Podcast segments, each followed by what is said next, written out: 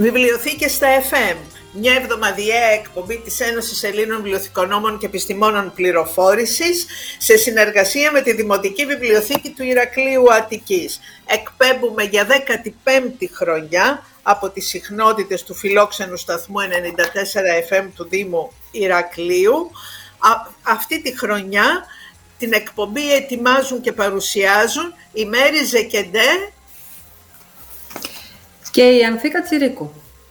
Στον ήχο μαζί μας η Βαλέρια Αράπη. Σήμερα, ε, συνάδελφοι, έχουμε δύο πολύ σημαντικά θέματα. Είμαι σίγουρη ότι θα τα χαρείτε και σας ενδιαφέρουν. Ε, να αρχίσουμε ε, από το πρώτο θέμα. Είναι έντυπο ή ηλεκτρονικό βιβλίο, η ηλεκτρονική ανάγνωση, μελέτη και η ανάγνωση στην υβριδική εποχή. Μαζί μας έχουμε δύο σημαντικούς ε, συναδέλφους, τον, Παναγιώ, τον δόκτωρα Παναγιώτη Κάπο, ο οποίος θα, θα μας εισηγηθεί ο ίδιος την ταυτότητά του και το βιογραφικό του και την συνάδελφο, την καλή συνάδελφο Ανθή Μπάλιου που την ξέρουμε γιατί είναι ε, πέρσι και πρόπερσι ήταν στην εκπομπή αυτή και είναι διδάκτορ, υποψήφια διδάκτορ του ΑΠΙΘΗ, του Τμήματος Δημοσιογραφίας και εργάζεται στη βιβλιοθήκη του ε, Πανεπιστημίου Μακεδονίας. Αγαπητέ Παναγιώτη και Ανθή, καλωσορίσατε. Θέλετε να παρουσιάσετε. Παναγιώτη. Ε, καλώς σας βρίσκω. Καλησπέρα σε όλους και σε όλους και στους ακροατές σας. Ε, θερμές ευχαριστήσεις για την πρόσκληση και, τα, και συγχαρητήρια και για την πορεία σας σαν εκπομπή τόσα χρόνια και εύχομαι άλλα τόσα και ακόμα περισσότερα.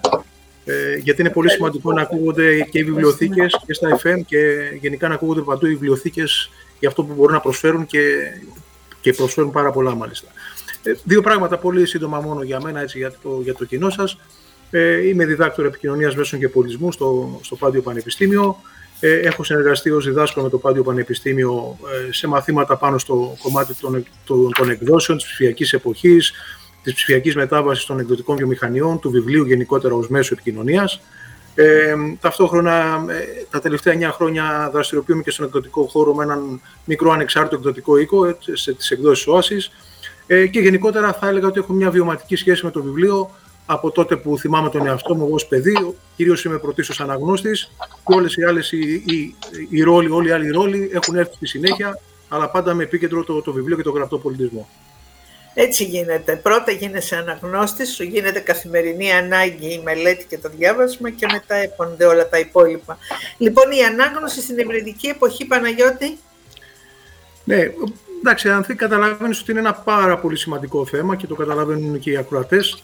Ε, στην, ε, ας πούμε, λέμε έντυπο ηλεκτρονικό. Εντάξει, αρχικά να, να πω ότι για μένα δεν υπάρχει το διαζευτικό ή είναι έντυπο και ηλεκτρονικό. Ε, όλα τα μορφότυπα μπορούν να, να, να, να συνεπάρχουν σε κάθε περίπτωση.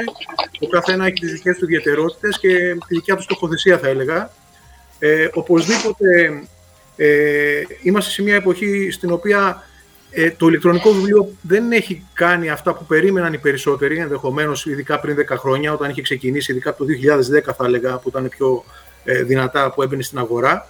Ε, σίγουρα έχει προσφέρει αρκετά στο κομμάτι το, της διάδοσης του περιεχομένου και της ευκολίας της ε, ανάγνωσης σε κάποιες περιπτώσεις, αλλά από την άλλη μεριά, όπως βλέπουμε, το έντυπο βιβλίο παραμένει πάρα πολύ δυνατό και ε, ως, οι περισσότεροι παγκοσμίως διαβάζουν έντυπα ακόμα, και θα διαβάζουν θεωρώ ε, και σίγουρα έχει κάποιες ιδιαιτερότητες ε, το έντυπο βιβλίο, μάλλον κάποιες δυνατότητες θα έλεγα που δεν μπορούν, δεν μπορούν να αντικατασταθούν από το, από το ψηφιακό ή ηλεκτρονικό βιβλίο.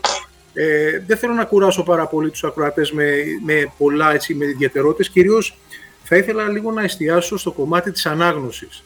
Ε, το πώς αλλάζει η ανάγνωση ανάλογα με το μορφότυπο. Ε, και έχει μεγάλη σημασία ε, γιατί θα δούμε ε, ότι σε μια εποχή στην οποία είμαστε πάντα προσκολλημένοι στις οθόνες, ε, για, διαβάζοντας κάθε φύση πληροφορία, το να διαβάζεις και ένα βιβλίο ακόμα στην οθόνη, αυτό οπωσδήποτε ελοχεύει κάποιους κινδύνους. Ε, κυρίως θα έλεγα κινδύνους για την, για τη νέα γενιά, ε, υπό την έννοια ότι δεν ξέρουμε τελικά αν οι άνθρωποι που διαβάζουν ηλεκτρονικά μόνο στην οθόνη ε, γίνονται συστηματικοί αναγνώστες. Φυσικά πρέπει να το δείξουν πάρα πολλές έρευνες, αλλά ήδη υπάρχουν έρευνες και το εξωτερικό κυρίως και υπάρχουν μάλιστα και νέες τάσεις. σω θα έχετε ακούσει αυτό που συνέβη πολύ πρόσφατα στη Σουηδία. Ναι. Έτσι, είναι ένα χαρακτηριστικό παράδειγμα. Το έχω μπροστά μου για να το, ανα... το ανέφερα. Πολύ ωραία. Ναι.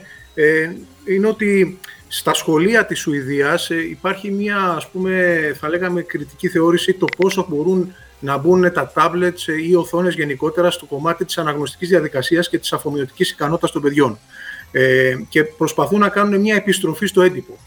Δηλαδή να μην κάνουν μια τόσο επιθετική ας πούμε, πολιτική, θα λέγαμε, με το να μπουν οθόνες παντού στα σχολεία και ειδικά σε μικρές ηλικίες. Μιλάμε για 6, 8, 10 ετών. Ε, γιατί μάλλον το έντυπο βιβλίο, και όπως δείχνουν και οι έρευνες, είναι αυτό που ε, στην πραγματικότητα δίνει περισσότερα πλεονεκτήματα στο κομμάτι της αφομοίωσης. Της ύλης, της ανάγνωσης, της βιωματικότητας, της σωματικότητας, της υλικότητας. Ε, ακόμα και η γραφή ίδια, ε, όταν γράφεις με το στυλό, με το μολύβι, είναι πολύ διαφορετικό από το να γράφεις ένα πληκτρολόγιο. Έτσι, οπότε όλα αυτά ε, δείχνουν ότι υπάρχει έτσι, ένας σκεπτικισμός, θα έλεγα. Δεν αρνούμαστε την τεχνολογία σε καμία περίπτωση, αλλά δεν πρέπει και άκρητα νομίζω να, να υιοθετούμε όλες τις νέες τάσεις χωρίς πρώτα να δούμε πραγματικά τον αντίκτυπο και κυρίως τη νέα γενιά που αυτό είναι το κομμάτι που θα ήθελα έτσι πιο πολύ να εστιάσω σήμερα.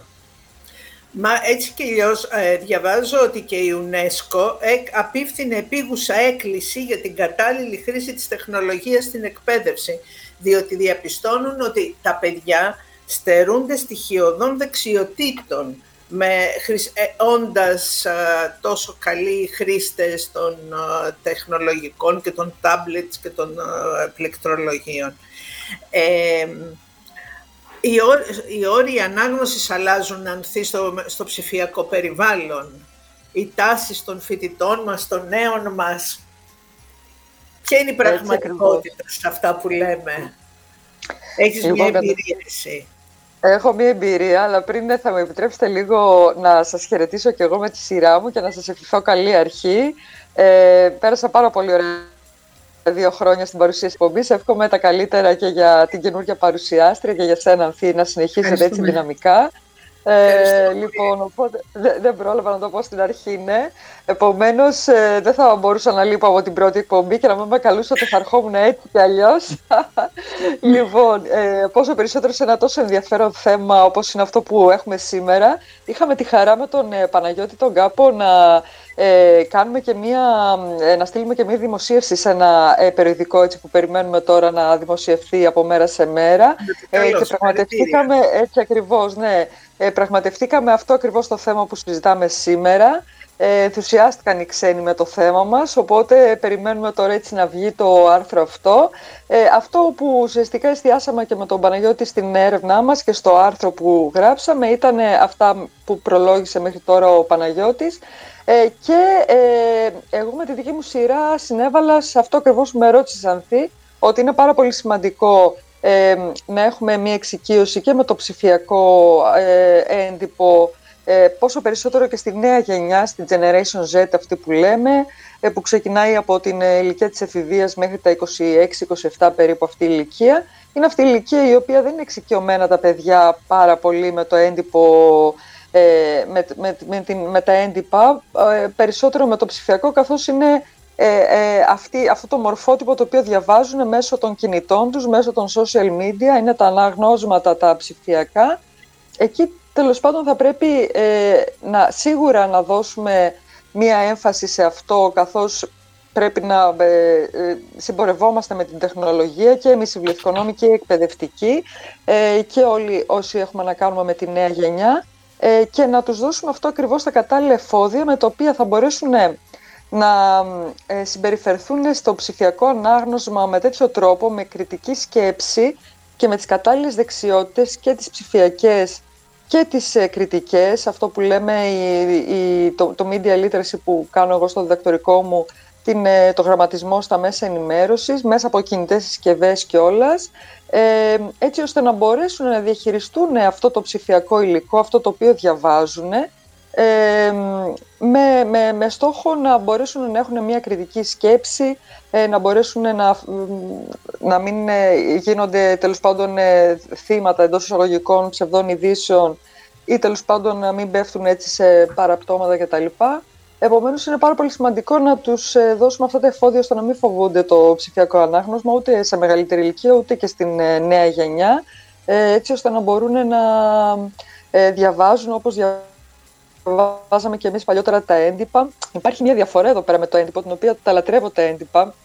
Είναι ότι, ας πάρουμε για ένα παράδειγμα ε, τις εφημερίδες και τον ημερήσιο τύπο, ήταν πολύ πιο εύκολο να διαβάσουμε κάποτε τις καθημερινές εφημερίδες τις Κυριακάτικες είχαμε χρόνο να αφομοιώσουμε την πληροφορία, να τη φιλτράρουμε λίγο μέσα στο μυαλό μας και να μπορέσουμε έτσι να μην πέσουμε και τόσο πολύ θύματα ψευδών ειδήσεων ή κάτι το οποίο θα μας παραπλανούσε σε κάτι ψεύτικο ή ψευδές.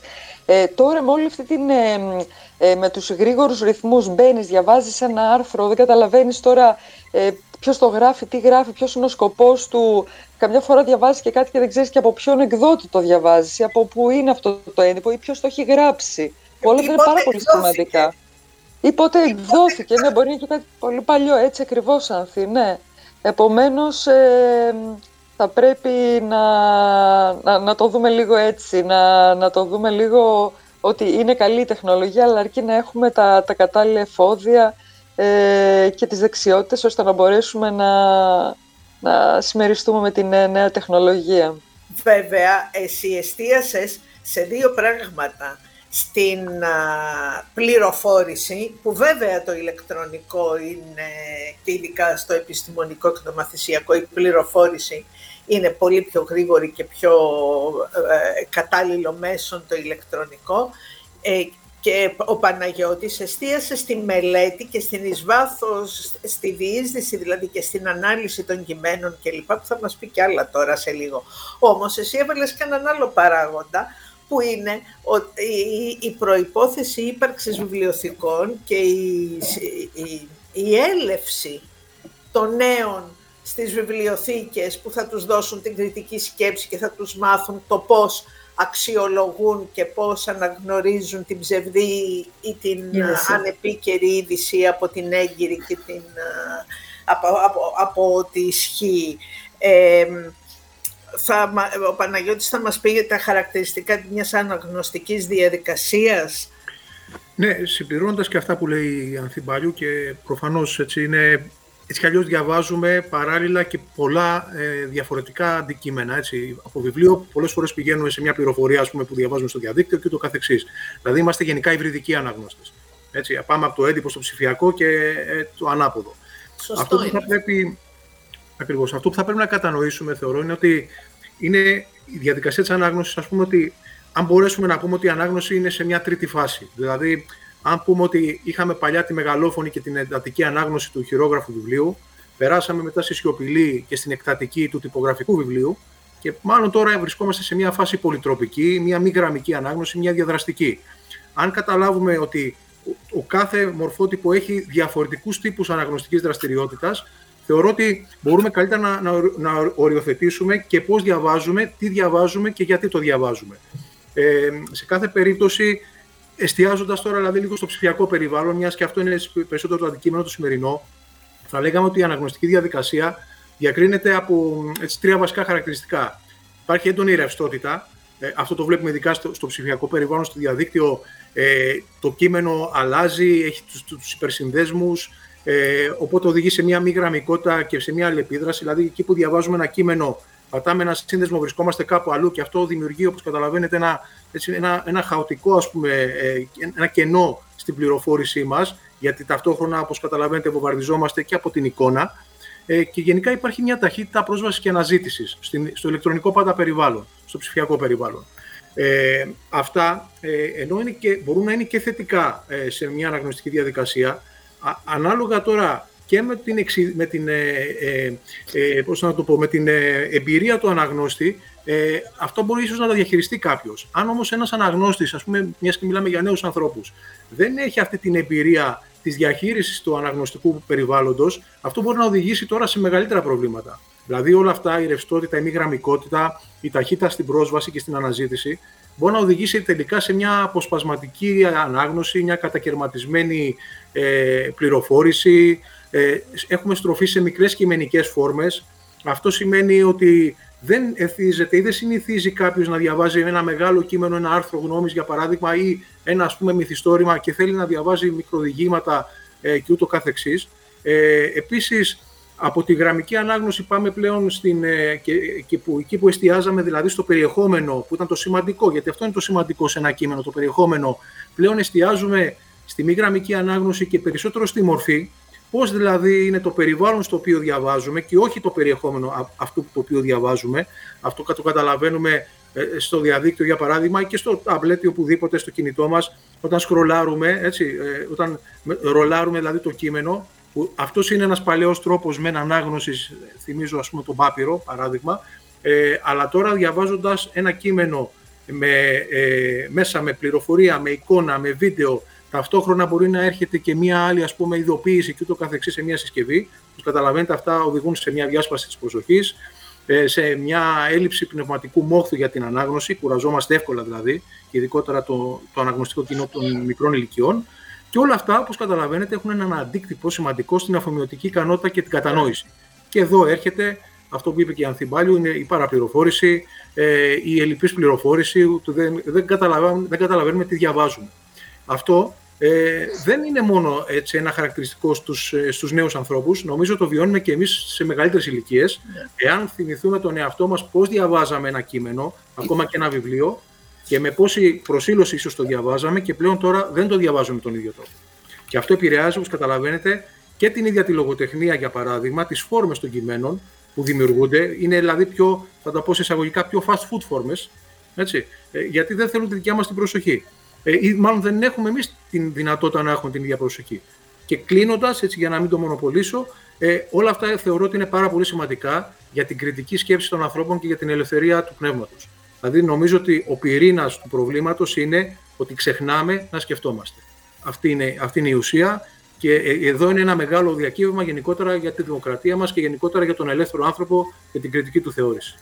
Είναι πολύ σωστό αυτό. Εγώ θα ήθελα να προσθέσω επίσης ότι ε, το, το έντυπο βιβλίο ήταν ένα μέσο που ικανοποιούσε τις τέσσερις από τις πέντε αισθήσεις. Και αυτό παίζει πολύ μεγάλο ρόλο στον άνθρωπο. Επίσης, η αισθητική, μας καλλιεργούσε την αισθητική σε ένα μεγάλο βαθμό. Και το άλλο ενδιαφέρον είναι ότι, το έχω επαναλάβει έτσι αρκετές φορές, αλλά να το θυμόμαστε, ότι η εικόνα ήταν ο τρόπος έκφρασης των ανθρώπων πριν ανακαλύψουν τη γραφή. Δηλαδή όταν, όταν η σκέψη τους ήταν πολύ, σε πολύ πρωτο, πρωτόγονη επίπεδα. Ε, πολύ πριν το αλφάβητο. Επομένως, να τα, σκεφτού, να τα σκεφτόμαστε όλα αυτά ε, συνθετικά. Ε, το, η απόδειξη ότι αυτό με, το, με τα ψηφιακά βιβλία δεν έχει μεγάλη... Ε, δεν έχει αποτέλεσμα, είναι και τα, οι στατιστικές που βγαίνουν για τις ε, για το πόσο χρησιμοποιούν ή προτιμούν οι αναγνώστες και ε, θυμάμαι ένα ποσοστό που είναι χαρακτηριστικό, μόνο το 4% των Γερμανών, ας πούμε, διαβάζει e-books, ηλεκτρονικά βιβλία. Όλοι οι άλλοι εξακολουθούν να προτιμούν το... Ε, το έντυπο. Το έντυπο. Ε, Ανθή, πώς, πώς, πώς παρεμβαίνει το media literacy; Ο μηντιακός ε, εγγραμματισμός στην, ε, σε αυτή τη διαδικασία και ενισχύει τις ικανότητες και τις δεξιότητες των ανθρώπων ανεξαρτήτου ηλικίας. Όσον αφορά το, το έντυπο υλικό, Όσον αφορά... Όσον αφορά την αναγνωστική διαδικασία που τώρα είναι υβριδική και με τους κινδύνους που ενέχει. Ναι, ναι, ε, φυσικά. Εννοείται ότι η κίνδυνη είναι τόσο στο ψηφιακό όσο και στο έντυπο υλικό πολύ μεγάλη. Ε, ε, ε, είναι κάτι το οποίο θα πρέπει για μένα από το σχολείο, από την πρωτοβάθμια εκπαίδευση και νομίζω ήδη γίνονται σεμινάρια ε, από διάφορους ειδικούς και θα πρέπει να μπει όμως να ενταχθεί και στο πρόγραμμα κανονικά της πρωτοβάθμιας και της δευτεροβάθμιας έτσι ώστε να ξέρουν τα παιδιά διαβάζοντας ε, γιατί έχει, έχει εισαχθεί και το ηλεκτρονικό νομίζω, ε, Παναγιώτη αν δεν κάνω λάθος, νομίζω εκτός από έντυπο, πλέον στα, στην εκπαιδευτική διαδικασία έχουν, δίνονται και ηλεκτρονικά βοηθήματα, ηλεκτρονικές πηγές κτλ. Ναι. Ναι, πηγές δίνονται φυσικά. Ε, δεν είναι. Ναι, ναι. Επομένως είναι μέσα στο, στο, στο κόρπους όλο αυτό το, το, το, της διδασκαλίας, το εκπαιδευτικό, να έχουν οι μαθητές ε, και οι νέοι και, και στα πανεπιστήμια και ηλεκτρονικό και ψηφιακό υλικό. Εκεί λοιπόν είναι πάρα πολύ σημαντικό να μπορούμε, είπαμε, να, έχουμε, ε, τα, να, να μπορούν να γίνονται η επιμόρφωση, η εκπαίδευση και από την πλευρά των εκπαιδευτικών και από τις βιβλιοθήκες, όπως είπες και εσύ πολύ σωστά, Ανθή, πρωτήτερα, ε, και όταν μπαίνουν στα πανεπιστήμια και από τις δημοτικές βιβλιοθήκες να γίνονται σεμινάρια για αυτό το υλικό, πώς μπορούμε να διαχειριστούμε αυτή την πληροφόρηση και από το έντυπο και από το ηλεκτρονικό, από το ψηφιακό ανάγνωσμα, ε, τι θα πρέπει να δίνουμε βάρος, πού θα πρέπει να δίνουμε προσοχή έτσι ώστε να μπορούμε να διαχειριζόμαστε αυτές τις πηγές καλύτερα, πώς μπορούμε να βρίσκουμε πηγές κατάλληλες για αυτό που μας χρειάζεται, τι πρέπει να προσέχουμε. Όλα αυτά είναι κριτήρια τα οποία θα πρέπει να τα μαθαίνει για μένα ο άνθρωπος από μικρή ηλικία. Είπαμε να ενταχθεί, έχει ήδη ενταχθεί, γίνονται προσπάθειες ε, και από την πολιτεία να κάνει τέτοια σεμινάρια επιμορφωτικά και στους μαθητές και στους φοιτητές μας και στους χρήστες της βιβλιοθήκης να κάνουμε αυτά και τα media literacy και τα information literacy σεμινάρια ε, να διευρυνθούν. Τα κάνουμε εδώ και χρόνια αυτά, αλλά θα πρέπει να διευρυνθούν σε τέτοιο βαθμό ώστε να καλύψουμε όλες τις ανάγκες, όλες τις ηλικίες και ε, να μπορέσουμε έτσι να βοηθήσουμε τον κόσμο να, να ξέρει τι διαβάζει, πώς το χρησιμοποιεί, να φιλτράρει την πληροφορία, πολύ σημαντικό, ε, και να βρίσκει και τη σωστή πληροφορία. Δηλαδή, ξεκινάς να γκουγκλάρεις και χάνεσαι στα εκατομμύρια αποτελέσματα. Με ποιο τρόπο μπορούμε να βρίσκουμε τα σωστά αποτελέσματα και αφού βρούμε τα σωστά αποτελέσματα, πώς μπορούμε να φιλτράρουμε αυτή την πληροφορία ώστε να πάρουμε αυτό που πραγματικά θέλουμε και αυτό που πραγματικά μας χρειάζεται. Μάλιστα. είναι η ιστορία. Πολύ ενδιαφέροντα όλα αυτά. Σας ευχαριστούμε πολύ. Αν θέλετε κάτι να προσθέσετε να κλείσουμε το θέμα. Ανθή, ένα, ένα δευτερόλεπτο μόνο. Σε κάθε περίπτωση με αυτά που λέμε, έτσι, δεν θέλουμε να, να εμφανιστεί ότι ε, υπάρχει το έντυπο ή το ψηφιακό. Έτσι, θέλω να το τονίσω αυτό. Εμείς θεωρούμε ότι και τα δύο, όλα τα μορφότυπα εν τέλει του βιβλίου, ακόμα και το audiobook που έχει διαφορετικά χαρακτηριστικά, είναι, ε, προάγουν, μπορούν να προάγουν τον πολιτισμό και, το, και γενικότερα την πληροφόρηση. Το ναι. θέμα είναι να βρούμε τα κατάλληλα εργαλεία και τις κατάλληλες συνθήκες ώστε από το κάθε μορφότυπο να παίρνουμε αυτό που πρέπει να πάρουμε. Το, το, δηλαδή να πάρουμε το μέγιστο, τη μέγιστη αξία που μπορεί να μας προσδώσει. Ακριβώς. Να δουλεύουμε συμπληρωματικά και όχι αποκλειστικά το ένα ή το άλλο. Και όχι το ένα εις βάρος του άλλου σε κάθε περίπτωση. Ακριβώς. Ανθεί. Λοιπόν, και εγώ εννοείται ότι συντάσσομαι με τις απόψεις του Παναγιώτου, του αγαπημένου. Ε, αυτό ακριβώς θα, θα επιβεβαιώσω και εγώ. Δεν θα πρέπει να φοβόμαστε ούτε τη τεχνολογία, ε, ούτε κάθε τι καινούριο, γιατί τώρα δεν μιλάμε πλέον και για ψηφιακά αναγνώμας, ε, ε, έντυπα και ψηφιακά μορφότυπα. Μιλάμε τώρα και για artificial intelligence, μιλάμε για τεχνητή νοημοσύνη. Δεν θα πρέπει να μας φοβήσει τίποτα, αρκεί να έχουμε τις κατάλληλες ικανότητες, δεξιότητες και γνώσεις, έτσι ώστε να μπορούμε να διαχειριστούμε όλα αυτά τα υλικά. Να είμαστε γιατί ε, βέβαια, και οι πιο τελευταίες αλλαγές έρχονται. Τι θα κάνουμε μετά με την τεχνητή νοημοσύνη, με το chat GPT, έτσι, με όλα αυτά. Θα πρέπει να είμαστε ε, για αυτά που κάνουμε και επιμορφωμένοι. Θέλουμε άλλες δύο-τρει εκπομπές αν για αυτό το θέμα που έθιξε τώρα βέβαια, η Βέβαια. Ναι. Επανέλθουμε. Ναι, ναι, ναι, ναι, ναι. Επανέλθουμε. Σας ευχαριστούμε πάρα πολύ που μας κάλεσες. Ευχαριστούμε πάρα πολύ. Ευχαριστούμε πάρα πολύ. Σας ευχαριστούμε. Καλή αρχή, καλή σεζόν σε όλους. Στο σταθμό που μας φιλοξενεί σε όλους. Χωρίς τους ε, προσκεκλημένους δεν υπάρχει εκπομπή. Πριν περάσουμε στο δεύτερο μέρος, ήθελα να κάνω μία ανακοίνωση την ε, Δευτέρα ε, 9 Οκτωβρίου, 9 με 2, στο Πανεπιστήμιο Πυραιός, έχουμε το, το Δίκτυο Οικονομικών Βιβλιοθηκών, διοργανώνει μία ημερίδα, την τρίτη επιστημονική ημερίδα του, με θέμα δεξιότητες εργαζομένων σε βιβλιοθήκες, έμφαση στον οικονομικό τομέα.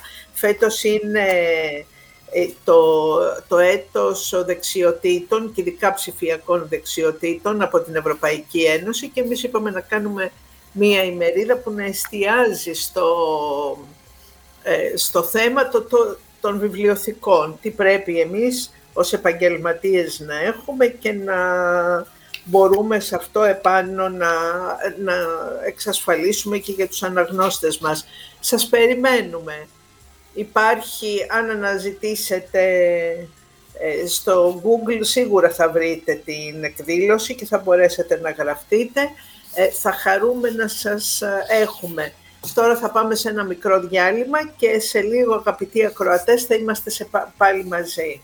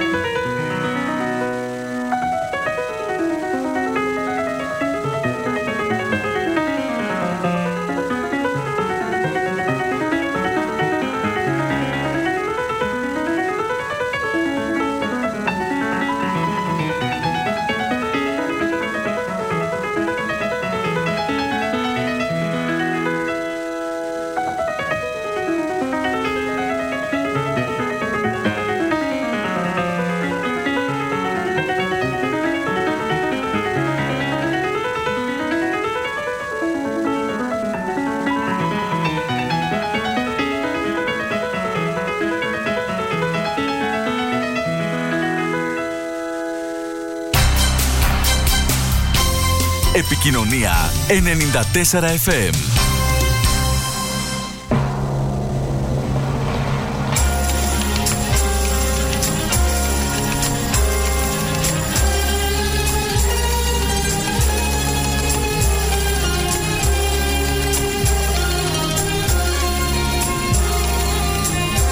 Βιβλιοθήκες στα FM μια εβδομαδιαία εκπομπή της Ένωσης Ελλήνων Βιβλιοθηκονόμων και Επιστημόνων Πληροφόρησης συνεργασία με τη Δημοτική Βιβλιοθήκη του ε, Ηρακλείου Αττικής, εδώ στον σταθμό του Δημοτικού Ραδιοφώνου του Ηρακλείου 94 FM.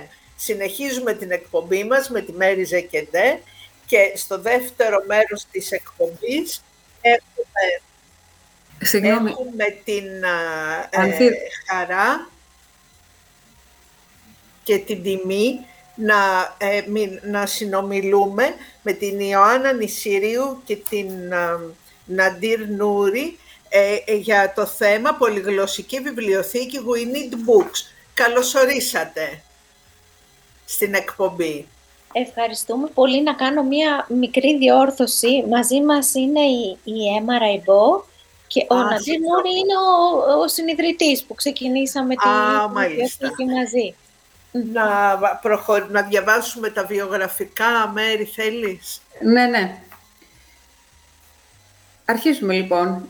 Η Ιωάννα Νησιρίου, μαζί με τον Αντίρ Νούρι, ίδρυσε το The Wind Need Books, την πρώτη πολυγλωσσική βιβλιοθήκη της Αθήνας, της οποίας είναι διαχειριστική διευθύντρια. Η βιβλιοθήκη, με έδρα την Κυψέλη, διαθέτει πάνω από 16.000 βιβλία ε, σε πάνω από 50 γλώσσες και καλύπτει εκπαιδευτικές, πολιτιστικές και ψυχαγωγικές ανάγκες της τοπικής κοινωνίας. Η Ιωάννα σπούδασε Ιστορία Τέχνης και Κινηματογράφο στο Stanford University, University of Warwick, at Canterbury ε, ε, Christburg, University College. Εργάστηκε ως παραγωγός για πάνω από 10 χρόνια σε διεθνή και τοπικά μίντια όπως το ελληνικό MTV και το γερμανικό ARD. Από το 2015 είναι ενεργό μέλος της κοινωνίας των πολιτών με ιδιαίτερη δράση στην κοινωνική συμπερίληψη προσφύγων και μεταναστών. Η Έμα Ραϊμπό είναι βιβλιοθηκονόμος. Μεγάλωσε στη Γαλλία όπου σπούδασε Ιστορία της Τέχνης και Βιβλιοθηκονομία. Ήρθε στην Ελλάδα το 2015 και είναι μέλος της We Need Books από το, από το 2019. Την ενδιαφέρει η ιδέα του Critical Librarianship, οι κοινωνικές βιβλιοθήκες και η πολυπολιτισμικότητα. Θεωρεί ότι οι βιβλιοθηκονόμοι πρέπει να προσέχουν την κοινότητά τους με τον ίδιο τρόπο που προσέχουν τα βιβλία τους. Μάλιστα. Ευχαριστούμε πολύ. Καλωσορίσατε λοιπόν. Πολύ ενδιαφέρον. Ε, όλο το εγχείρημα. Για ποιο λόγο δημιουργήθηκε η βιβλιοθήκη αυτή και με ποιο τρόπο, Ιωάννα; Να μιλάμε στον ελληνικό, δεν εννοείται. Βεβαίως, ναι.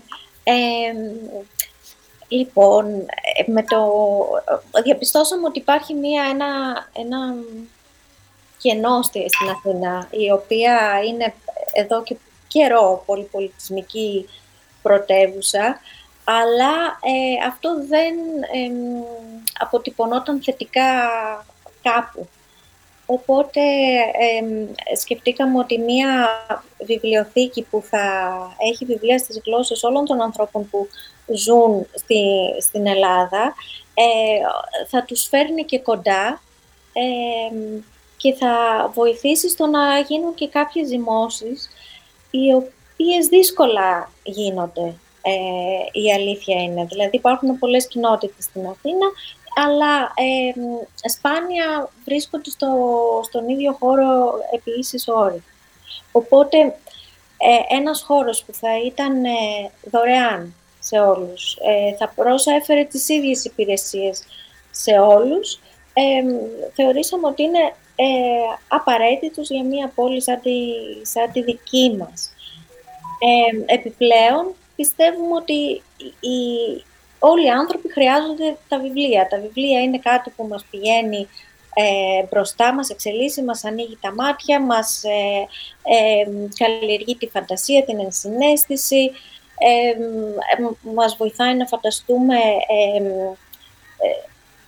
τη ζωή μας πολύ διαφορετικά και να θέσουμε στόχους που μπορεί να, να μην τους είχαμε στο, στο μυαλό μας και φέρνει και κοντά τους πολιτισμούς. Μαθαίνουμε για τις άλλες ε, χώρες, για την ιστορία των άλλων χωρών ε, με έναν τρόπο που δεν μπορούμε να το μάθουμε από, από αλλού. Ε, και πραγματικά να νιώσουμε για, για τον άλλον και να, να ε, κάπως δεχτούμε τη διαφορετικότητα ε, ε, όμορφα και, και γλυκά. οπότε έτσι το, το ξεκινήσαμε και ο τρόπος που για, να γίνει αυτό, γιατί ε, ούτε εγώ ούτε ο Ναντήρ είχαμε κάποια ούτε γνώση, ούτε τα μέσα, τα οικονομικά για να κάνουμε κάτι τέτοιο. Οπότε το πρώτο διάστημα γίνανε κάποιες καμπάνιες crowdfunding, ε, πληθοπορισμού, ε, για να μαζέψουμε τα χρήματα και να μαζέψουμε και, και βιβλία.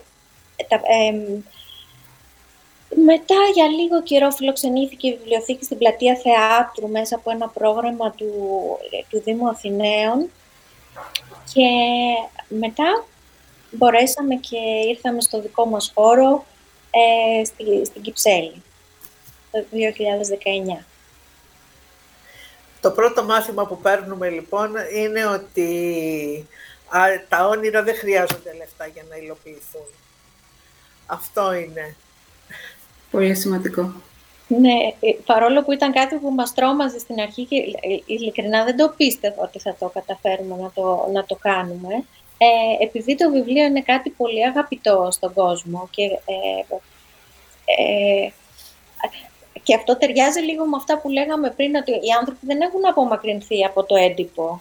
Γιατί, γιατί ε, καλύπτει κάποιες ανάγκες που δεν καλύπτονται με το ηλεκτρονικό.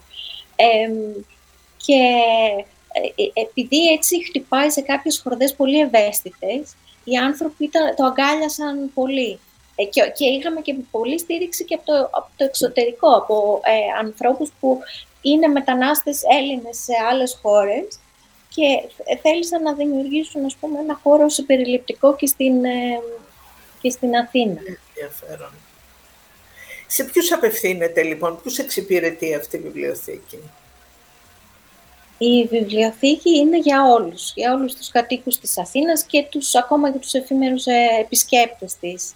Ε, έχει μια μεγάλη συλλογή στα, στα ελληνικά ε, και σε άλλες πολλές γλώσσες. Δεν εξαιρεί κανέναν, δεν εξαιρεί καμία ηλικία. Έχουμε χώρο για τα παιδιά, για, ε, βιβλία για τα παιδιά, για τους ε, εφήβους. Έρχονται ηλικιωμένοι κάτοικοι της περιοχής μας. ε, έρχονται ξένοι που εργάζονται στην, ε, πάλι στην περιοχή για λίγο καιρό, όπως είναι οι digital nomads, ας πούμε, που είναι ένα καινούριο είδος κατοίκου της πόλης μας. άνθρωποι που ε, χρειάζονται ε, βιβλία στις γλώσσες τους, να έχουν αυτή τη, την πρόσβαση. Μπορεί να είναι μετανάστες πρόσφατοι ή μπορεί να είναι παιδιά μεταναστών που θέλουν να, μια επανασύνδεση με τη μητρική τους γλώσσα και φυσικά πρόσφυγες που ε, δυσκολεύονται ούτως ή άλλως οικονομικά, ούτως ή άλλως δυσκολεύονται και, στο, και, και κοινωνικά και το, ο χώρος της βιβλιοθήκης προσφέρει, ε, μπορεί να καλύψει πολλά από αυτά τα που, λείπουν, ας πούμε.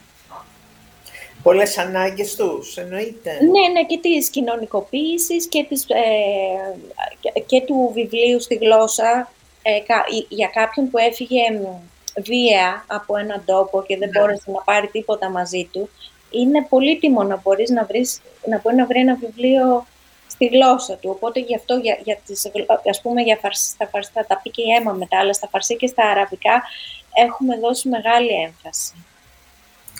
Εσείς συνεργάζεστε με κάποιες βιβλιοθήκες α, της πόλης για, για κάποια προγράμματα ή για ενίσχυση ή για οτιδήποτε ή για υπηρεσίες που μπορεί να χρειάζονται αυτοί οι άνθρωποι και εσείς δεν μπορείτε να δώσετε, ενώ μια άλλη βιβλιοθήκη θα μπορούσε. Όχι ακόμα. Και αυτό που έχει συμβεί είναι κάποιες φορές να έχουμε εμείς ε, ε, ναι, άλλες βιβλιοθήκες που έχουν πληθυσμούς ε, τέτοιους που, που θέλαν να τους εξυπηρετήσουν και δεν μπορούσαν. Οπότε ε, έχουμε στείλει πολλά βιβλία ε, ξενόγλωσσα, ειδικά σε φαρσί και αραβικά, σε βιβλιοθήκες οργανωμένες και βιβλιοθήκες ε, impromptu, ας πούμε, βιβλιοθήκες που προκύπτουν εκείνη τη στιγμή για να καλύψουν κάποιες ανάγκες. Μάλιστα, πολύ ενδιαφέρον. Τι προκλήσεις αντιμετωπίσατε στην οργάνωση της συλλογής, στην καταλογογράφηση, που είναι τόσο διαφορετικές γλώσσες και διαφορετικά αλφάβητα; Να απαντήσω εγώ, γιατί είναι κάτι που έκανα πολύ. και γενικά το θέμα είναι ότι είναι πιο εύκολο από αυτό που μπορεί να σκεφτεί κάποιον. το πρώτο πράγμα είναι ότι χρησιμοποιούμε το ILS που είναι Koha και είναι πολύ εύκολο να έχουμε διαφορετικέ γλώσσε και διαφορετικά αλφαβήτα με αυτό. Και έχουμε μια ομάδα που ονομάζεται Elidog και αυτού κάνουν όλα, όλα, τα IT δουλειά με αυτό το κόχα, οπότε δεν πρέπει εμείς να κάνουμε πολλά πράγματα με αυτό. Και μετά, εγώ χρησιμοποιώ πάρα πολύ το Google Lens που είναι στο κινητό μου και είναι κάτι με το οποίο μπορώ να κάνω copy-paste του τίτλους του,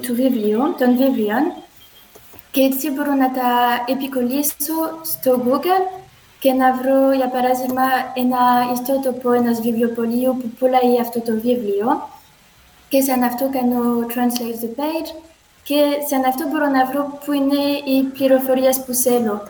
Οπότε είναι δουλειά, αλλά δεν είναι πραγματικά δύσκολο να το κάνω. Και μετά τελικά αυτό που θέλω είναι στο κατάλογο να έχω τι πληροφορίες του Title and Statement of Responsibilities, που είναι ο τίτλος και ο συγγραφέας γενικά, που είναι στην αρχική γλώσσα το βιβλίο, και τα υπόλοιπα θα είναι τα περισσότερα στα αγγλικά και κάποια στα ελληνικά. Και η ιδέα είναι ότι Κάποιον που ξέρει τη γλώσσα του αρχικού βιβλίου θα το βρω εύκολο και θα βρω τις πληροφορίες και κάποιον που μιλάει ή αγγλικά ή ελληνικά. Και έτσι το κάνω γενικά και για μερικά πράγματα ρωτάω σε άνθρωπους που βλέπω στην κοινότητα μας που, είναι, που μιλάει τη, γλώσσα και που ξέρουν τα, τα βιβλία, τα συγγραφέα, γιατί τελικά αυτούς το χρησιμοποιούν και αυτούς έχουν τα τι καλύτερες ιδέες, ας πούμε. Μάλιστα. Πολύ ενδιαφέρον.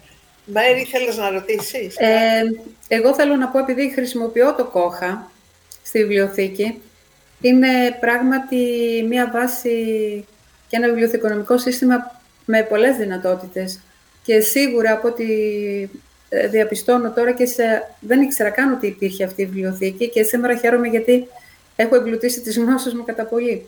Εγώ αυτό που ήθελα να ρωτήσω είναι ότι γίνονται δανεισμοί στους ε, ανθρώπους ή απλά διατίθενται τα βιβλία μόνο στο αναγνωστήριο, στο χώρο της βιβλιοθήκης; Ναι, και δανεισμούς κάνουμε. Ναι, ναι, ναι. Ωραία, αυτό είναι πολύ καλό. Πώς, ε, πώς φτάνει η πληροφορία ότι υπάρχετε ως θεσμός, ως βιβλιοθήκης στους πρόσφυγες και τους μετανάστες; Από πού πληροφορούνται την ύπαρξή σας; Εγώ θεωρώ ότι το πιο μεγάλο κομμάτι, ας πούμε, είναι ότι μιλάνε μαζί τους ανθρώπους και σαν αυτό ξέρουν, ξέρουν ότι εμείς είμαστε εδώ. Και το άλλο πράγμα είναι άλλες οργάνωσεις που είναι στην Αθήνα και ασχολούνται με πρόσφυγες και αυτούς ξέρουν ότι εμείς είμαστε εδώ και το αντίθετο. Οπότε συνανθρώπους συνεργαζόμαστε και μπορούμε να πούμε στους άνθρωπους σε τι οργάνωση μπορούν να, να έρθουν.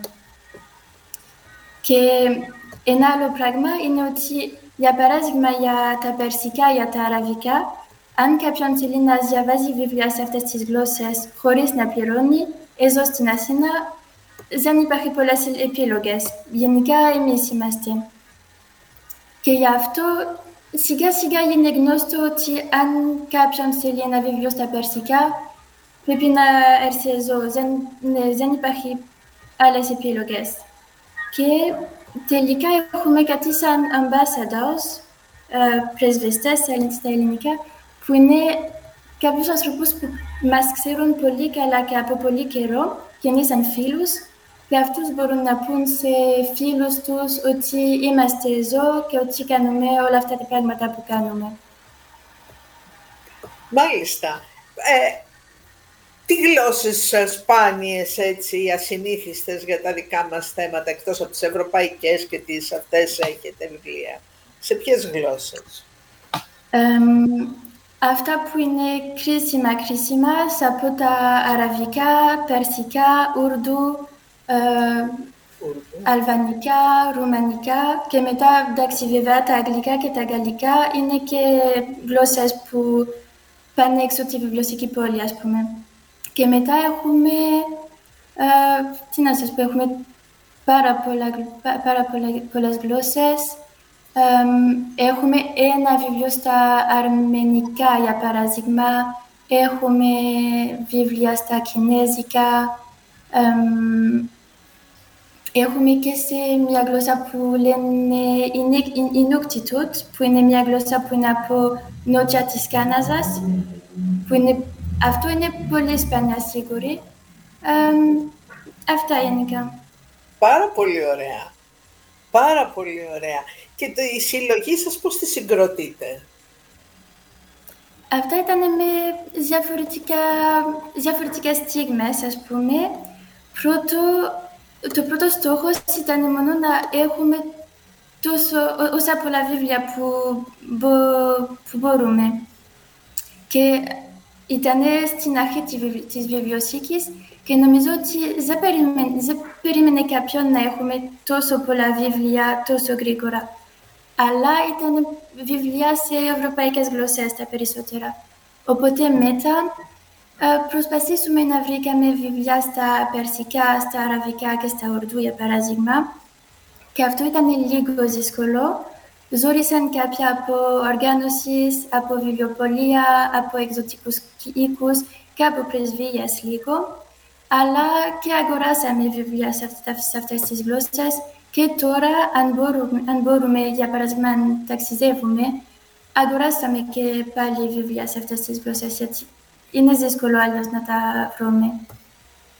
Οπότε αυτό ήταν μια στιγμή και μετά, όταν φτάσαμε εδώ στη Κυψέλη και έχουμε αυτή τη βιβλιοθήκη πιο σοβαρά, ας πούμε, και το κατάλογο και εγώ που είμαι βιβλιοθηκονόμος, σιγά σιγά κάναμε το reading της συλλογή μας. Γιατί είχαμε τόσο πολλά βιβλία που έπρεπε να κάνουμε κάτι και να κρατήσουμε τα βιβλία που είναι καλά για το κοινό μας, που είναι um, σύγχρονα, σε καλή κατάσταση και ενδιαφέρον τελικά. Οπότε αυτό ήταν, αυτό ήταν πιο δύσκολο από το καταλογραφιστή, γιατί γι' αυτό ήθελαμε πάρα πολύ να έχουμε βοήθεια από ανθρώπους που μιλάνε τις γλώσσες, γιατί είχαμε, για παράδειγμα, βιβλία που είναι ιστορία και βιβλία που είναι, ιστορία, που είναι προπαγάνδα, αλλά μοιάζει με ιστορία, για παράδειγμα.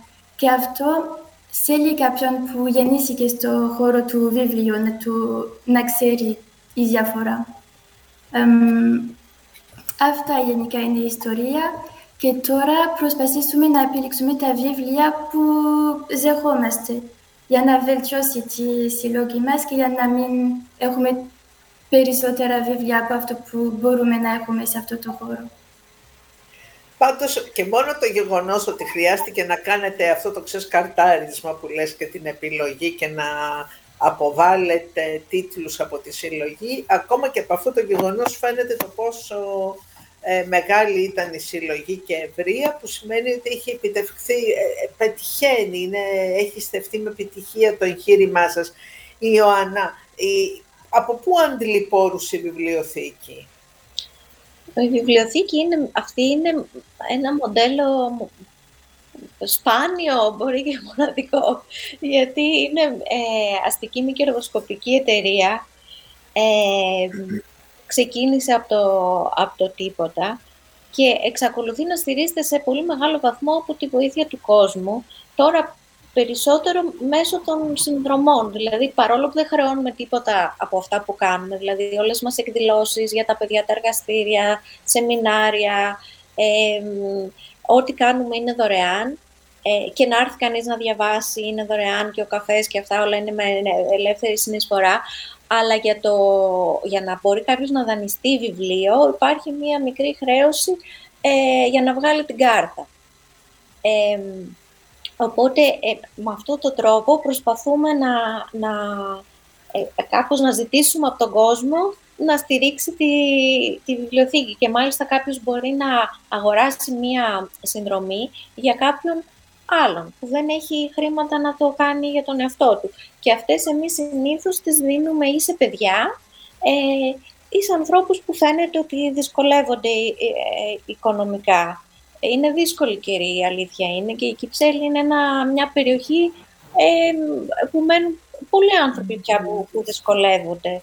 Ε, ναι, οπότε βοηθάει αυτό και το γεγονός ότι το, το, να μην χρειάζεται να, κάποιος που αγαπάει τα βιβλία ξοδεύει πολλά χρήματα.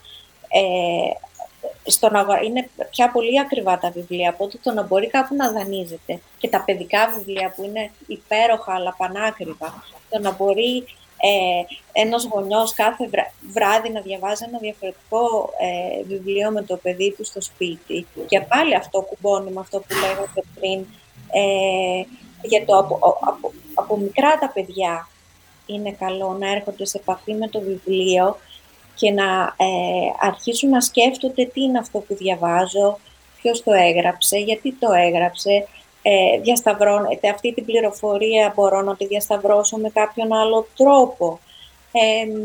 οπότε ε, ε, είναι πολύ σπουδαίο να, να, να υπάρχει αυτή η, η, η, βοήθεια από το, τους ίδιους ανθρώπους που χρησιμοποιούν τη βιβλιοθήκη. Ε, μετά έχουμε, κάνουμε διάφορες, ε, παίρνουμε μέρος σε προγράμματα ε, ευρωπαϊκά έχουμε ξεκινήσει τώρα, γιατί έπρεπε να μάθουμε και αυτό πώς γίνεται. Ναι, ναι. Ε, ναι.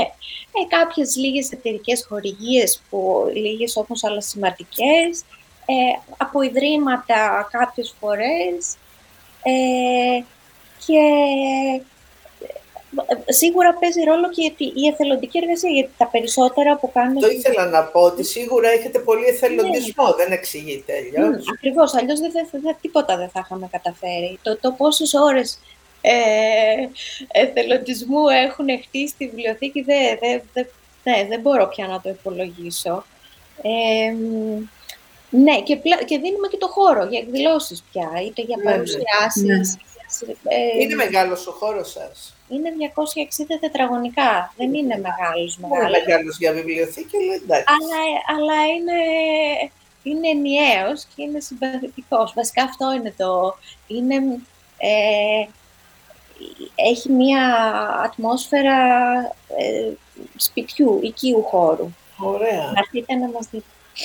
αυτό, γι' αυτό θα ρωτούσα τώρα τη διεύθυνση, να, να, να έρθουν και οι ακροατές μας και εγώ θα ήθελα πολύ να έρθω. Ναι, είμαστε βία σε 7 στην Κυψέλη. Ωραία. ωραία. Πάρα πολύ ωραία όλα αυτά. Τελικά, να πούμε επιγραμματικά πριν κλείσουμε τις υπηρεσίες. Τις έχουμε αναφέρει μέσα στη συζήτηση τις υπηρεσίες που προσφέρει αυτή η βιβλιοθήκη. Να μας μείνει αυτό για το τέλος. Ωραία. Λοιπόν, είμαστε δανειστικοί και αναγνωστικοί. Έχουμε 50, βιβλία σε 55 ή 56 νομίζω γλώσσες τώρα. Έχουμε παιδική και νεανική συλλογή, κυρίως ε, ε, εστιάζουμε στα μυθιστορήματα, αλλά έχουμε και ιστορία, ψυχολογία, ε, τέχνες και άλλα. Ε, κάνουμε παρουσιάσεις βιβλίων, κάνουμε εργαστήρια για παιδιά, θεατρικό παιχνίδι, αφηγήσεις, κάποιες φορές και σε άλλες γλώσσες αφηγήσεις. Ε, μπορεί κάποιος να το χρησιμοποιήσει για co-working space ε, ή για να, να κάνει κάποια συνάντηση στους, στα, στις αίθουσες που έχουμε. Ε, κάνουμε ενισχυτική διδασκαλία αυτό το διάστημα με εθελοντές στα παιδιά της γειτονιάς, γιατί επειδή τα γνωρίζουμε τα παιδιά, αρχίζουμε να μαθαίνουμε τις ανάγκες τους και μετά ψάχνουμε και βρίσκουμε λύσεις. Ε, και η βοήθεια με το σχολείο, στο σχολείο είναι πολύ σημαντικό γιατί δεν υπάρχει δυνατότητα φροντιστηρίου ή κάποιος να κάνει ιδιαίτερα. Έχουμε ομάδα γονέων με, που τους συντονίζει η ψυχοθεραπεύτρια. Ε, φιλοξενούμε τώρα το, το εργαστήρι δημιουργικής και φεμινιστικής γραφής Sister Outsider που γίνεται τα Σάββατα. Ε, ναι, και ό,τι, και ό,τι κάνουμε είναι στο Facebook, εκεί έτσι επικοινωνούμε. Και είστε οι δυο σας. Αυτό το διάστημα έχουμε μείνει οι δυο μας. Αλλά με, με εθελοντές που έρχονται κάποιες ώρες και κάνουν ε, συγκεκριμένα πράγματα. Αλλά αν έρθετε τις ώρες του κοινού, που είναι ανοιχτή η βιβλιοθήκη, θα βρείτε ή την αίμα ή εμένα ή και τις δύο. Τι ώρες κοινού λοιπόν; Είμαστε Τρίτη, Πέμπτη, 11 με 7 και το Σάββατο 11 με 4. Ευβίας 7. Στην Κυψέλη. Στην Κυψέλη. Πάρα πολύ ωραία. Πολύ ωραία. Μου, πραγματικά μας συγκινήσατε σήμερα. Συγχαρητήρια. Πάρα πολύ ωραία. Καλή δύναμη για τη συνέχεια. να έχουμε το νου μας αν υπάρχουν βιβλία σε κάποιες από αυτές τις γλώσσες, φαντάζομαι εκτός αγγλικών και γαλλικών. Πολύ σωστά. Αν υπάρχουν βιβλία σε άλλες γλώσσες, να σας έχουμε υπόψη μας. Ναι, ναι. Έχετε και ρωσόφωνους, ας πούμε. Έχουμε, ναι, γιατί το καλό με τους ρωσόφωνους... Ε, ρωσικά ξέρουν πολύ από το πρώην. Α, μπράβο. Ναι, ναι, σωστά. Οπότε δεν χρειάζεται να είναι κάποιος Ρώσος. Έρχονται... Ναι, το ξέρω, γι' αυτό είπα ρωσόφωνοι, ναι, γιατί ναι, ξέρω ότι είναι πολλοί αυτοί που Ακριβώς, ξέρουν. Ναι. Ε, νομίζω ότι άρχισε ε, πολύ δυναμικά η εκπομπή και κοινωνικά και ολιστικά πιάσαμε πολύ ενδιαφέροντα θέματα και πριν κλείσουμε έχουμε άλλη μία ανακοίνωση ε, πάλι από το χώρο της ε, κοινωνικής ευαισθησίας των βιβλιοθηκών, η Βιβλιοθήκη και Κέντρο Πληροφόρησης του Εθνικού Μετσόβιου Πολυτεχνείου την εβδομάδα 9 με 13, η εβδομάδα που μπαίνουμε δηλαδή, θα φιλοξενήσει στο χώρο της το Παλαιοβιβλιοπωλείο των Αστέγων Ανέστιος με τη μορφή μπαζάρ με σκοπό να ενισχυθεί η βιωσιμότητά του. Καθημερινά από τις 12 το μεσημέρι έως τις 7 το βράδυ στον πρώτο όροφο της βιβλιοθήκης, στην Πολυτεχνιού Πολυζωγράφου, μας περιμένουν όλους για να ενισχύσουμε αυτή τη δράση που έχει πραγματικά μια, ένα ε, κοινωνικό, σημαντικό κοινωνικό αντίκτυπο στους συμπολίτες μας. Είναι, η άστεγη είναι μια, ένα φαινόμενο που δυστυχώς μεγαλώνει στην Αθήνα και ε, έχει σημασία να είμαστε όλοι, να έχουμε μια ευαισθησία και ο καθένας να κάνει αυτό που μπορεί Εκείνος ξέρει ο καθένας τι κάνει και αν κάνει, αλλά καλό είναι να ευαισθητοποιηθούμε συνολικά. Και οι οργανωμένες κινήσεις, θέλω να προσθέσω, ε, αν σε τέτοια κοινωνικά ζητήματα, ε, θεωρώ ότι είναι πολύ πιο σημαντικές και πολύ ε, πιο ουσιαστικές ναι, οι παρεμβάσεις που γίνονται. Πραγματικά. Να ενώνουμε τις δυνάμεις, τις δυνάμεις. με φορείς που κάνουν πράγματα γι' αυτό. Γι' αυτό λέω, ο καθένας το ξέρει μόνος του, αλλά να, να εστιάζουμε σε αυτά με τον τρόπο που μπορούμε. Ε, νο, ήρθε η ώρα να κλείσουμε την εκπομπή. Σας ευχαριστούμε πάρα πολύ για την παρουσία σας εδώ. Και την επόμενη Παρασκευή... Καλή αρχή. Ευχαριστούμε, ευχαριστούμε. Μαζί με σας. Είστε η αιτία της επιτυχίας της εκπομπής. Την επόμενη Παρασκευή, 13 Οκτωβρίου, με εξίσου ενδιαφέροντα θέματα, συνάδελφοι, θα είμαστε πάλι εδώ. Καλό βράδυ. Καλό βράδυ και από μένα.